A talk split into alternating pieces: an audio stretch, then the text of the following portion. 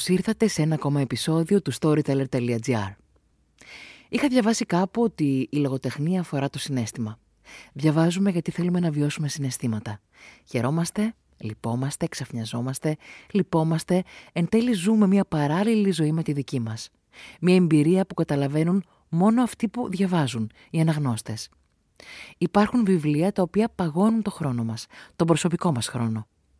Θυμάστε τα χρονόμετρα των σκακιστών; Μια πρόταση, μια εικόνα, μια περιγραφή είναι ικανή να πατηθεί το χρονόμετρο αυτό και να σταθούμε έκπληκτοι σε κάτι που μόλις συνειδητοποίησαμε.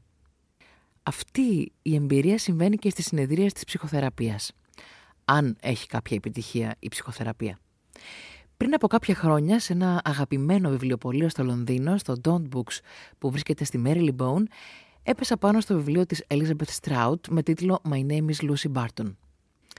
Εννοείται ότι αγόρασα το βιβλίο και δεν μου πήρε πάνω από μία-δύο μέρες να το τελειώσω και να βάλω την Elizabeth Strout δίπλα στον Ian McEwan στο ράφι με τους αγαπημένους μου σύγχρονους συγγραφείς. Στην Ελλάδα δεν είχε μεταφραστεί κανένα βιβλίο της και ας είχε κερδίσει Pulitzer και δεν γνωρίζω και το λόγο που δεν είχε μεταφραστεί, αν και κατά διαστήματα ρωτούσα ανθρώπους από τον εκδοτικό χώρο. Πριν από λίγο καιρό, οι αγαπημένες εκδόσεις Άγρα εξέδωσαν το βιβλίο που την καθιέρωσε, το Olive Kittredge. Το Olive Kittredge είναι το όνομα της ηρωίδας του μυθιστορήματος για το οποίο θα μιλήσουμε σήμερα. Μια επικριτική μεσήλικη δασκάλα του Δημοτικού, η οποία ζει στην επαρχία του Μέιν. Αυτή λοιπόν η επικριτική μεσήλικη δασκάλα του Δημοτικού που ζει σε αυτή την μικρή επαρχία είχε τεράστια απήχηση στους αναγνώστες. Και ποιος θα το περίμενε με αυτά τα χαρακτηριστικά; Η συγγραφέας δήλωσε ότι αυτό αυτή η απήχηση δηλαδή που είχε, οφείλεται στο γεγονός ότι η Όλιβ μπορεί στο βιβλίο να κάνει και να λέει πράγματα που αισθανόμαστε όλοι εμείς, αλλά ούτε τα κάνουμε ούτε τα λέμε. Αν περιμένετε μια ιστορία με αρχή, μέση, τέλος και στο ενδιάμεσο πλοκή, μάλλον θα απογοητευτείτε. Η Όλιβ Κίτριτς μοιάζει με έναν στήλο πάνω στον οποίο κρέμονται κορδέλες, σε διάφορα χρώματα και σχέδια και διαστάσεις, κορδέλες που ακουμπούν με την άκρη τους πάνω της, χωρίς απαραίτητα να περιστρέφονται και γύρω της. Αυτή μπορεί να είναι ο σύζυγός της, Χένρι, ο γιος της, Κρίστοφερ, ένας γείτονας, ένας παλιός της μαθητής. Η Όλιβ είναι πρωταγωνίστρια και ταυτόχρονα ένας δευτερεύον χαρακτήρας που μπορεί να εμφανιστεί ακόμη και ελάχιστα στην ιστορία του καθενός από αυτούς. Έστω στην τελευταία παράγραφο, στην τελευταία πρόταση της τελευταίας παραγράφου ενός κεφαλαίου της ζωής κάποιου ανθρώπου. Η Στράουτ, η συγγραφέας, φωτίζει τις σκοτεινές χαραμάδες του μυαλού μας και μας κάνει πολλές φορές, έτσι ένιωσα κι εγώ, να νιώθουμε μηχανία. Για παράδειγμα, στο πρώτο κεφάλαιο με τίτλο «Το φαρμακείο», ο σύζυγός της, που είναι ο διοκτήτης του φαρμακείου, παρατηρεί και νιώθει ένα δεσμό με τη νεαρή υπάλληλο, το οποίο δεν είναι απαραίτητα ερωτικό πάθος. Δεν είναι καθόλου έρωτας και καθόλου πάθος. Τι συναισθήματα υπάρχουν να νιώσει ένας μεσήλικας άντρα όταν περνά πολλές ώρες δίπλα σε ένα νεαρό κορίτσι, το, στο οποίο αγαπά και τους τρόπους και την ευγένειά του; Ειδικά ο Χένρι που είναι παντρεμένος με τη σκληρή Όλιβ. Υπάρχει συναισθηματική εγκύτητα χωρίς σεξουαλική επιθυμία, είναι το ερώτημα.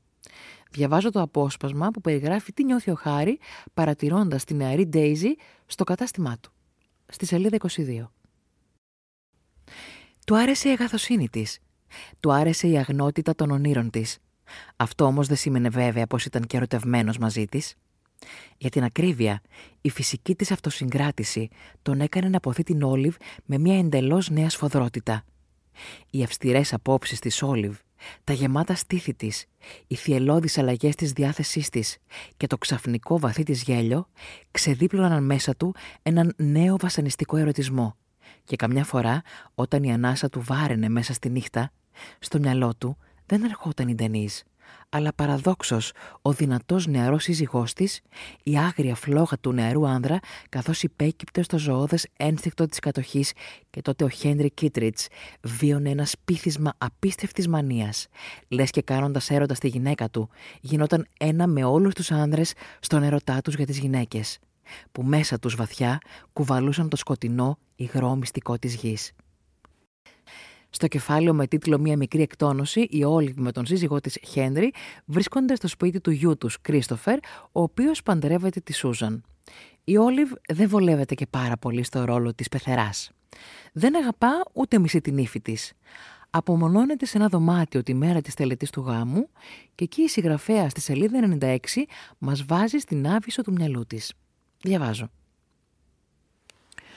Η Όλιβ ανησυχούσε πάντα για τον Κρίστοφερ που ήταν τόσο μοναχικός. Όλο τον περασμένο χειμώνα, ιδιαιτέρως, της τύχωνε η σκέψη πως ο γιος της θα γινόταν ένας γέρος που θα γυρνούσε σπίτι μετά τη δουλειά μέσα στα σκοτάδια, όταν εκείνη και ο Χένρι δεν θα υπήρχαν πια. Στην πραγματικότητα, χαίρεται με τη Σουζάν. Ήταν απότομο βέβαια και θα χρειαστούν χρόνο για να το συνηθίσουν. Αλλά αν το καλοσκεφτεί κανείς, η Dr. Σου, η Σουζάν, είναι μια χαρά και απέναντί της η κοπέλα ήταν εξαιρετικά φιλική. Και εξάλλου, ας το παραδεχτούμε, ο Κρίστοφερ είναι τρελός και παλαβός μαζί της. Φυσικά, κατά πάσα πιθανότητα, αυτή τη στιγμή η σεξουαλική του ζωή είναι πολύ πολύ συναρπαστική και χωρίς αμφιβολία πιστεύουν όπως όλα τα νέα ζευγάρια πως αυτό θα κρατήσει για πάντα. Πιστεύουν επίσης πως ξεμπέρδεψαν με τη μοναξιά. Αυτή η τελευταία σκέψη κάνει την Όλιβ να κουνήσει το κεφάλι αργά-αργά, έτσι ξαπλωμένη στο κρεβάτι. Ξέρει πως η μοναξιά είναι ικανή να σκοτώσει, πως μπορεί με πολλούς και διάφορους τρόπους να σε πεθάνει. Η προσωπική άποψη της Όλιβ είναι ότι η ζωή βασίζεται σε αυτά που ονομάζει μεγάλες εκτονώσεις και μικρές εκτονώσεις. Οι μεγάλες εκτονώσεις είναι πράγματα όπως ο γάμος ή τα παιδιά, στενές σχέσεις που σε κρατούν να μην βουλιάξεις, μόνο που αυτές ακριβώς οι μεγάλες εκτονώσεις κρύβουν από κάτω και επικίνδυνα αθέατα ρεύματα. Γι' αυτό και χρειάζεσαι και τις μικρές εκτονώσεις. Έναν φιλικό υπάλληλο στο Bradles, για παράδειγμα, ή τη σερβιτόρα στο Dunkin' Donuts, που ξέρει πώς πίνεις τον καφέ σου. Καθόλου απλά όλα αυτά. Με χαρά θα μπορούσα να διαβάσω όλο το βιβλίο αν ποτέ έρθουν τα audiobooks στην Ελλάδα που δεν το βλέπω. Κάπου άκουσα ότι η λέξη μοναξιά και μόνος είναι οι λέξεις που έχουν ψάξει περισσότερο οι άνθρωποι στο Google. Η δεύτερη είναι η λέξη πορνό. Τα βιβλία της Elizabeth Strout, όπως και αυτό, μιλούν για τη μοναξιά των ανθρώπων μέσα και έξω από τις σχέσεις. Θέλουμε δεν θέλουμε, το αντίδοτο στη μοναξιά είναι η σύνδεσή μας με τους άλλους, ακόμα και λειψή, ακόμα και με λάθη, ακόμα και με τραύματα. Αξίζει λοιπόν να διαβάσετε το βιβλίο για πολλούς λόγους. Πέρα από το δεξιοτεχνικό χτίσιμο των χαρακτήρων, η Στράουτ μας βοηθά να συνειδητοποιήσουμε μέσα από την Όλιβ αυτό που κάνουμε εμείς στις ζωές των άλλων, μερικές φορές και ασυνείδητα. Μέσα από τον καλό ή κακό μας χαρακτήρα, τους προσφέρουμε άλλοτε αγάπη και άλλοτε, μέσα από τον κακό μας χαρακτήρα, σοφία.